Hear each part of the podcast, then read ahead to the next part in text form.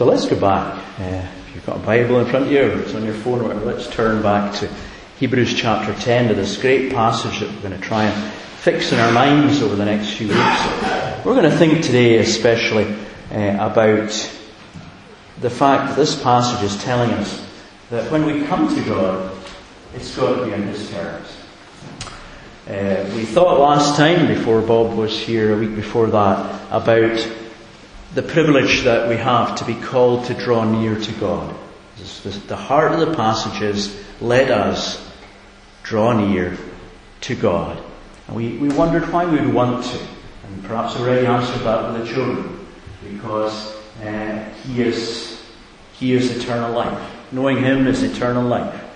Uh, he is the one who can give us peace, take away our sins, repair our relationships, restore us to wholeness, and bring us into His family forever. Why would we not want to? And we, we thought about gazing on God. We thought about just, just the fact that God Himself is the most attractive, the most beautiful, and the most wonderful um, person, object of admiration that, that we could possibly encounter. But if we want to come to God, we're going to have to come a certain way. And that's what this passage is all about. And before we really get into the detail of that, I want us to really fix this in our minds. That when you come to God, you've got to come on His terms. And it shouldn't really surprise us, but we forget it very easily. But we all have our terms. You have your terms, and I have my terms, and terms and conditions are very important in our society. And which one of us has not lied when we tick that box on the website that says, I have read and understood the terms and conditions? I, I mean, that, that, I hope that is the only time in my life that I do lie, but I do it. Um, because I don't think anyone really expected to wade through 26 pages of legal documentation. Uh, but at the same time, when we're doing business with that particular company, we have to do it on their terms and conditions. We're used to that. We're used to terms and conditions. We have our own terms and conditions. Like if I say to you at the end of the service, can I come and visit you on Tuesday, three o'clock in the morning? Would that be okay? And you say, absolutely not, uh, because you have terms and conditions. And we might eventually sort of talk about it and it'll turn out that Tuesday's not suitable. But Thursday evening's okay. So if I come at 8 o'clock, uh, you'll be in and it'll be convenient for you. And it's on your terms that I'm coming to visit you because we all have our terms and conditions about our lives and our homes just as everyone else has. So we're completely used to the idea of terms and conditions. It shouldn't surprise us then that God would have terms and conditions. Yeah, this is something I think the world largely just seems to somehow forget, and so we make up religions. Human beings have been great at that. Maybe great's not the word. Tragically successful at that uh, over history. Making up religion on man's terms, we make it our way to approach God. Why would we think that that would be a good idea? Because we're dealing with God. And God is, by even definition, let alone by reality, He is far, far greater than us. Why, when we come to God, would we not have to come on His terms, on His conditions? We, we often say, and I'll refer to this a couple of times in this message, the Lord's Prayer. We finish it with the words, Yours is the kingdom and the power and the glory. And what we're saying is, Lord, I am ticking the box of your terms and conditions in this prayer. But maybe we don't often think of it in that way. But it's your kingdom. It's your power. It's your glory. And if I come to you, God, it's going to have to be on your terms or not at all. But first of all, let's think about our terms. And let's, uh, let's look at a passage. Oh, wait a minute. Let's just have a quick look at the, at the headings. This is where we're going this morning. Whose terms? That's what we've just done. Let's think about our terms. Let's think about God's terms. And let's think about what's at stake. So, we read from Hebrews 10, verses 8 and 9. And tells us a bit about our terms, first of all. That we want to come and even offer to God things that He doesn't want and that He isn't pleased with. Our sacrifices, our offerings, burnt offerings, sin offerings. Maybe that's not what we would do today, but that's what was happening before Jesus came. Uh, people were coming, and God had actually given these instructions, but what had actually happened was instead of people thinking, you know, this is this is us doing what God wants us to do, uh, people began to think, we'll do this uh, our way. And uh, so people were coming, and, and, at other times and in other ways, and in other religions, and all throughout history, we've been bringing our sacrifices on our terms.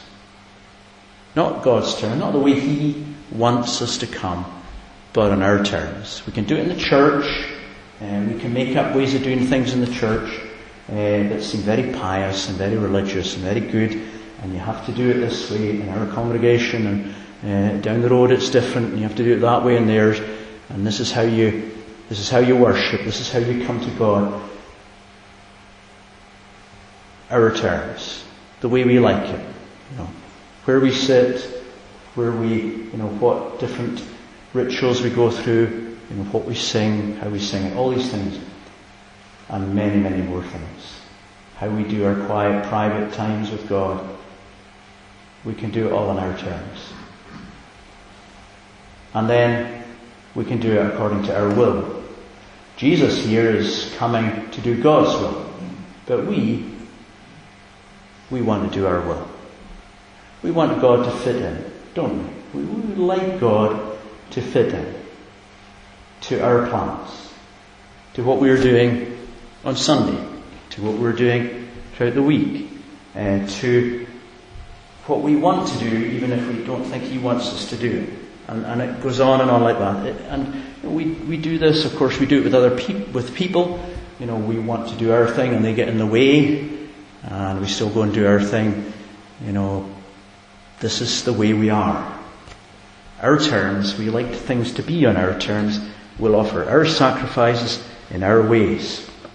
But the church, when it gets together, prays like this.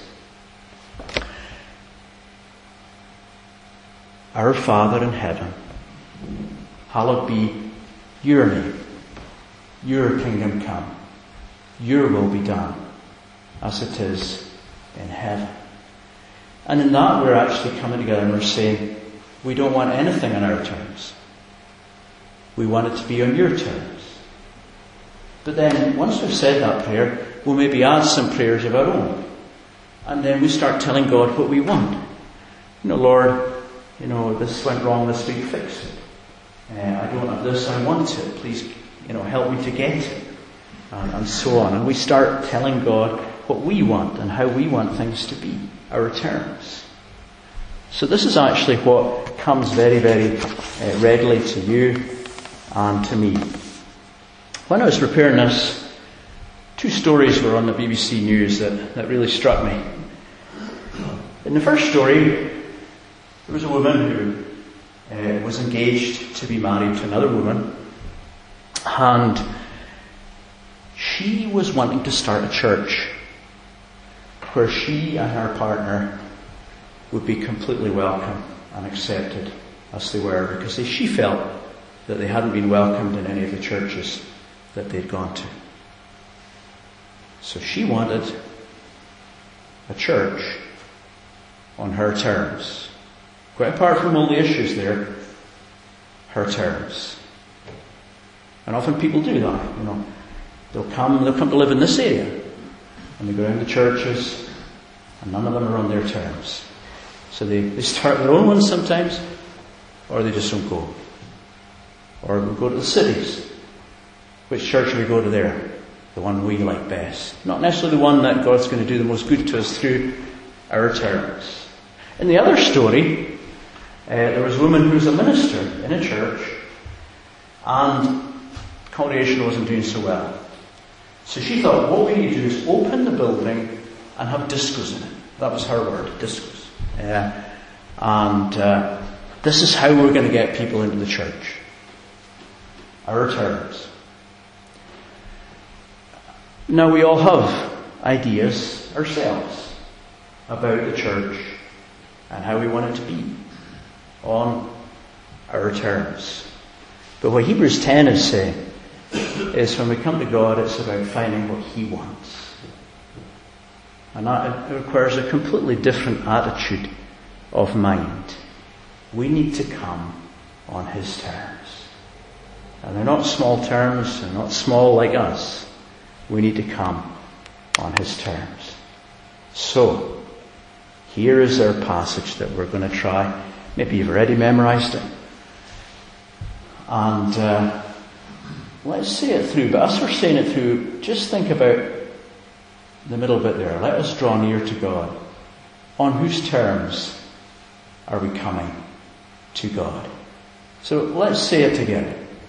Therefore, brothers and sisters, since we have confidence to enter the most holy place by the blood of Jesus, by a new and living way opened for us through the curtain that is his body, and since we have a great priest over the house of God, let us draw near to God with a sincere heart in full assurance of faith, having our hearts sprinkled to cleanse us from a guilty conscience and having our bodies washed with pure water. And don't worry if you're reading that thing. I don't understand some of what's going on there. We're going to look at it uh, bit by bit. Next week, hopefully, we'll look at the light blue line in the middle there. We have a great priest and so on. We'll go through the different parts of it and try and explain it. And there it is. How do we draw near to God? Well, certainly not by anything that we've done. It's certainly not doing it the way we would make up. It's not doing it the way we would perhaps choose. It's most certainly on God's terms. So, if you look at this passage, you'll see there are references here to the temple. There's the most holy place. Uh, so that was the place where the Ark of the Covenant was in the tabernacle in the Old Testament and then the temple in the Old Testament where the presence of God was to be found. And between that most holy place and the holy place there was the curtain and the curtain's mentioned there as well. And uh, then there was the, the courtyard where the altar was and the sacrifices were made by the priests. And then there was the wider precincts of the temple. The house of God, as it was called in those days, and that's in the middle there, the light blue bit. So this is a kind of using temple language to help us understand how we come to God. So if we try and think of that image and we imagine we're coming to God and He is there in that room, the most holy place, and we are coming to approach to Him. Now, maybe we don't think in that way, but even today, we're praying, we're coming to approach to God. Think about it. From your side, what does it look like? And you think, well, I, I come in this way, I, I say these words, I feel this way. Maybe I come because I'm, you know, I'm damaged and I want God to make me whole. I've sinned and I want God to forgive me. Uh, maybe I come because I'm happy and I want to thank God. Maybe, you know, maybe I come because my next door neighbour has a problem. And I want to ask God to help them in that problem. Uh, uh, maybe I come because I'm angry and I want to give God a piece of mind. Whatever it is, we come to God and we've got a certain way that we feel when we do it, a certain approach, and we kind of feel pretty confident about it, I guess, most of the time. I know how to do this. I know what I'm doing. I've done it before. And I'm not alone, and there's others in the church, and there's there's millions of us all over the world and we're coming to God. But what does it look like from God's side? Turn the whole thing around. We can't really imagine how God views us. Uh, it's not just like 180 degrees turn around.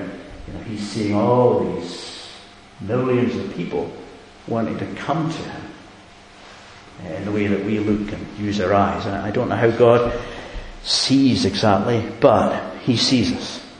He sees us coming. And there's millions of people. And He also sees lots of other people who are hoping they're coming. Uh, and they've got their own religions and they've got their own uh, ways of doing things. And they're all coming. And there's so many of them, and they maybe think themselves that they're pretty confident of getting uh, to God because there's so many people doing the same thing. So it must be right. It must be right to, to go to Mecca and there's millions of people on the pilgrimage. And you know this is this must be right because there's so many of us. And then it must be right to come to God as one of the whatever hundred millions of gods of Hinduism because there's so many people in India who are practicing the same religion. It must be right. And God's looking at us all and we're all trying to come to Him and some are coming through Christian rituals. They're, they're saying, well, it must be, they, they're saying to themselves, I go to church, I must be coming to God. And they're, you know, and people are coming in all kinds of ways with all kinds of terms and conditions of their own. And God sees us all coming, and none of us has a clue what we're coming to.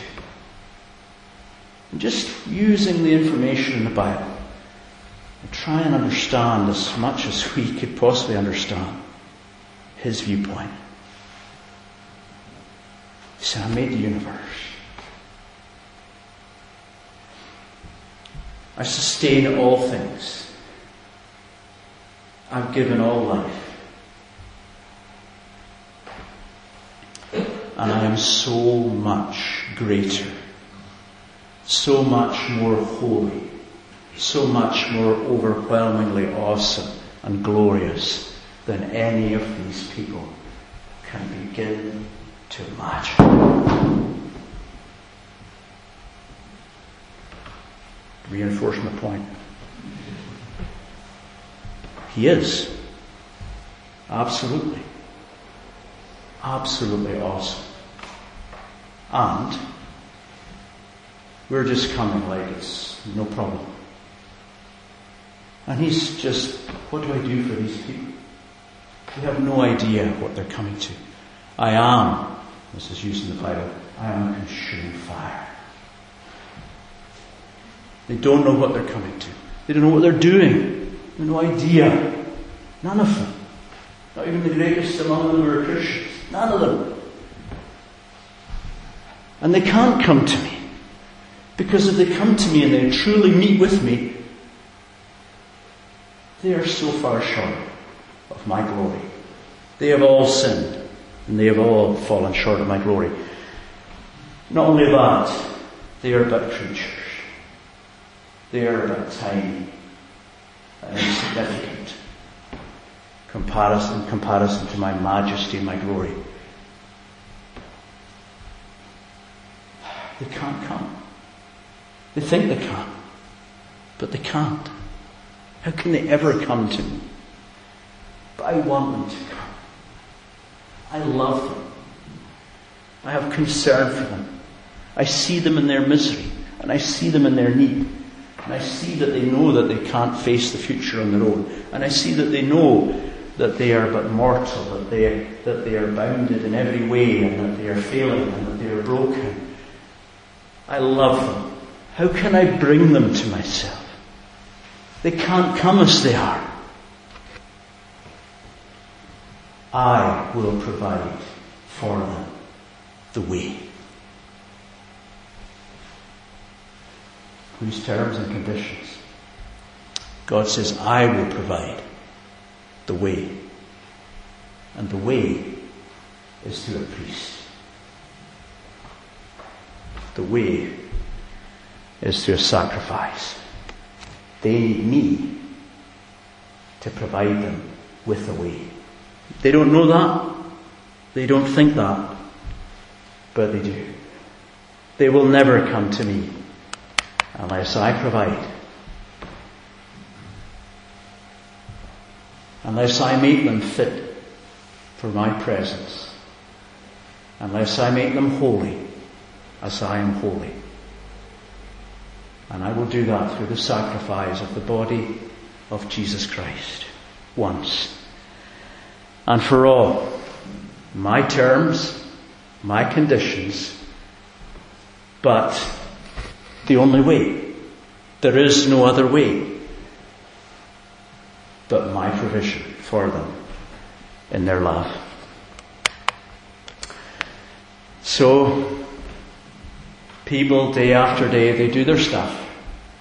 The priests, they stand and they perform their duties again and again, they make their sacrifices. But none of what we're doing is going to take away our sins.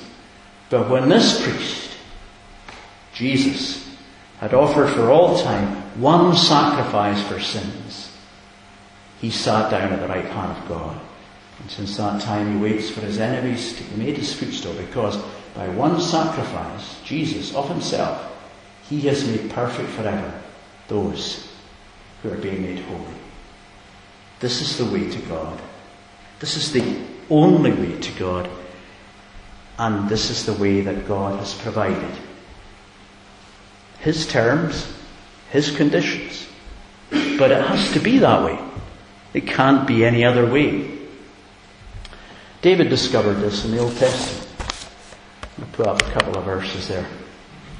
David said, Let's bring the Ark of God up to Jerusalem. The Ark of God being the very symbol of the manifestation of God's presence. And so he gathered Israel and they all went down uh, to bring the Ark of God up. They put the Ark on a cart. And off they set for Jerusalem. And the ark, the oxen stumbled, the ark wobbled. Uzzah out his, out his hand and he touched the ark to stabilize it in his mind. And he dropped dead.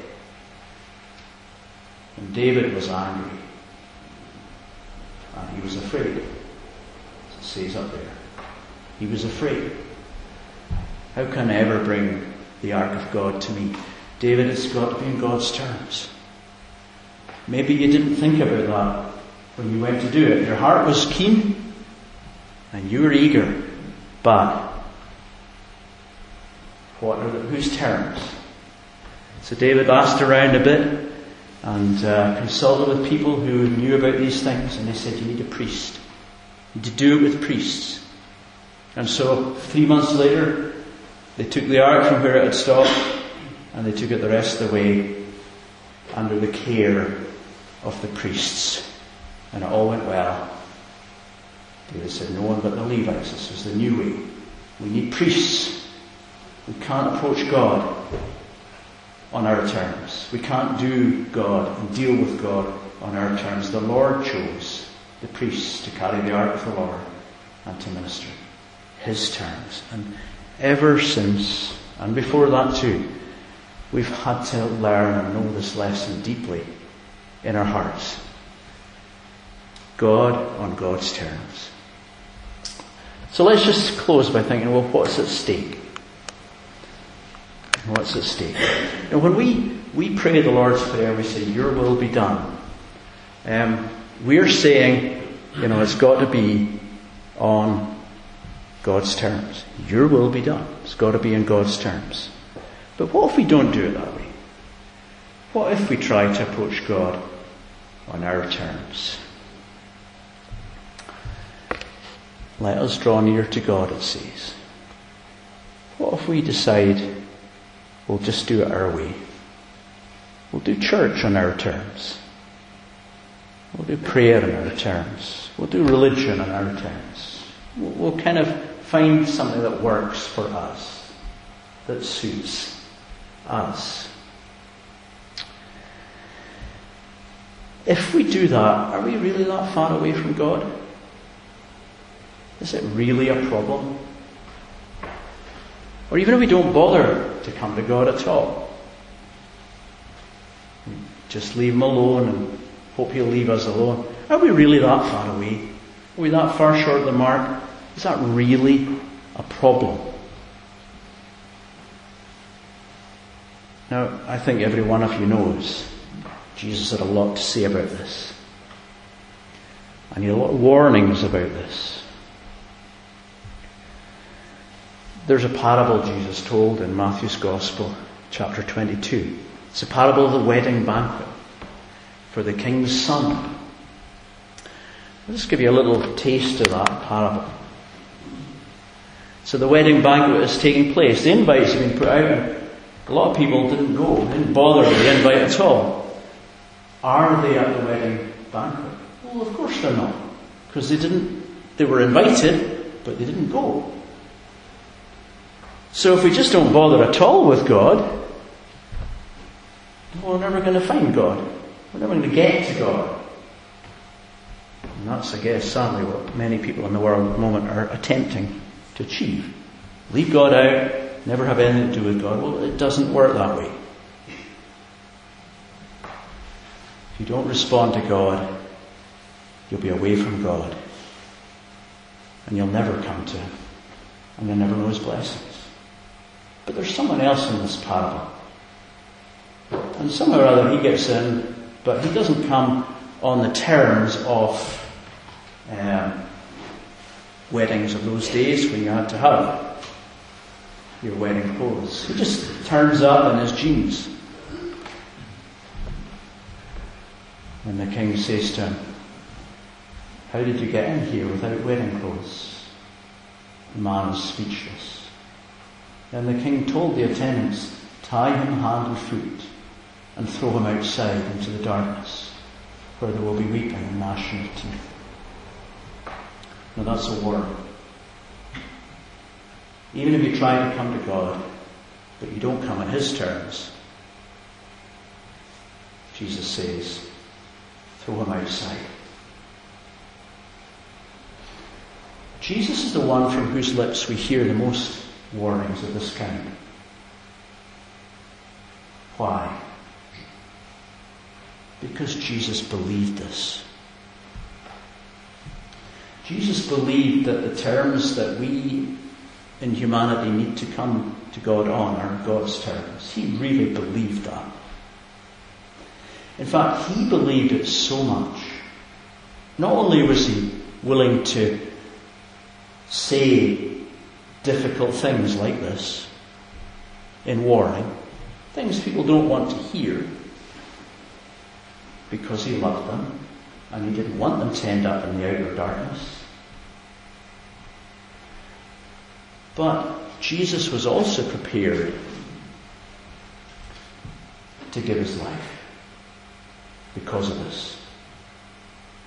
He knew that there were, there were only, there was only one way that you and I could come to God, and that was through a priest. A priest with a perfect sacrifice. A perfect priest with a perfect sacrifice. And up to Jesus' time, no such thing had existed. Because it was all about Jesus. All the priests and the sacrifices before were saying, it's not done yet. We need to keep offering them. We need to keep having generation after generation of priests because we have never, we've not done the work. It's not been done yet. But there's someone coming who's going to finish priests and sacrifices forever. Because he'll be the right priest. He'll, he'll come at the right time in the right way, uh, with the right attitude of heart. I have come to do your will, as we read. As we read. I've come to do your terms and conditions. I've come to do it your way. He will come and he will give his own life. He will give his perfect life. And he will offer that life for us. He is the way, the truth, and the life. Jesus believed this. He believed his own warnings because he knew that he himself was the only way that we could come to God, and we have to come on his terms. We have to come through Jesus Christ. But we can come through Jesus Christ. We can draw near to God.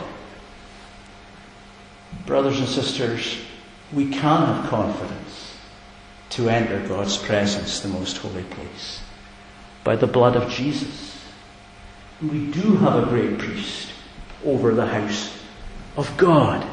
And so we can draw near to God, but it's His way on His terms. But we can do it. We just need to come on His terms. And why would it be any, any different? Because you are not God. You're just a little human being. And He is God. Why would we not come? But He loves us. He's given us His Son to be our great priest, our great sacrifice. We can come, but it's through Jesus. And so we just come to God right now. And we can come to God any time. We can come to God and say, God, I'm, I'm coming to you, but I want to come to you in your way. I come to you through Jesus, whom you've loved, you've given for me because you love me. I can come. You can come. You can say to your neighbour, you can come. You can say to the people you work with, to your family, to your friends, to the visitors, to the community, anyone you meet, you can come. You can come because God's given a way. You don't have to make it up for yourself and it won't work. You don't have to discover at the end of your life that all your religion was worthless. You can come through God's way, through Jesus Christ. And you can come to God, and you can live with God, and you can be in the presence of God always, and you can know God, and you can rejoice in God, and you can delight in Him, and He can be your Father forever. You can come. And that's what I say to you this morning to say it to myself. You can come. Don't not come. Don't miss. Don't try your own way. But just come through Jesus Christ because God's given him for you.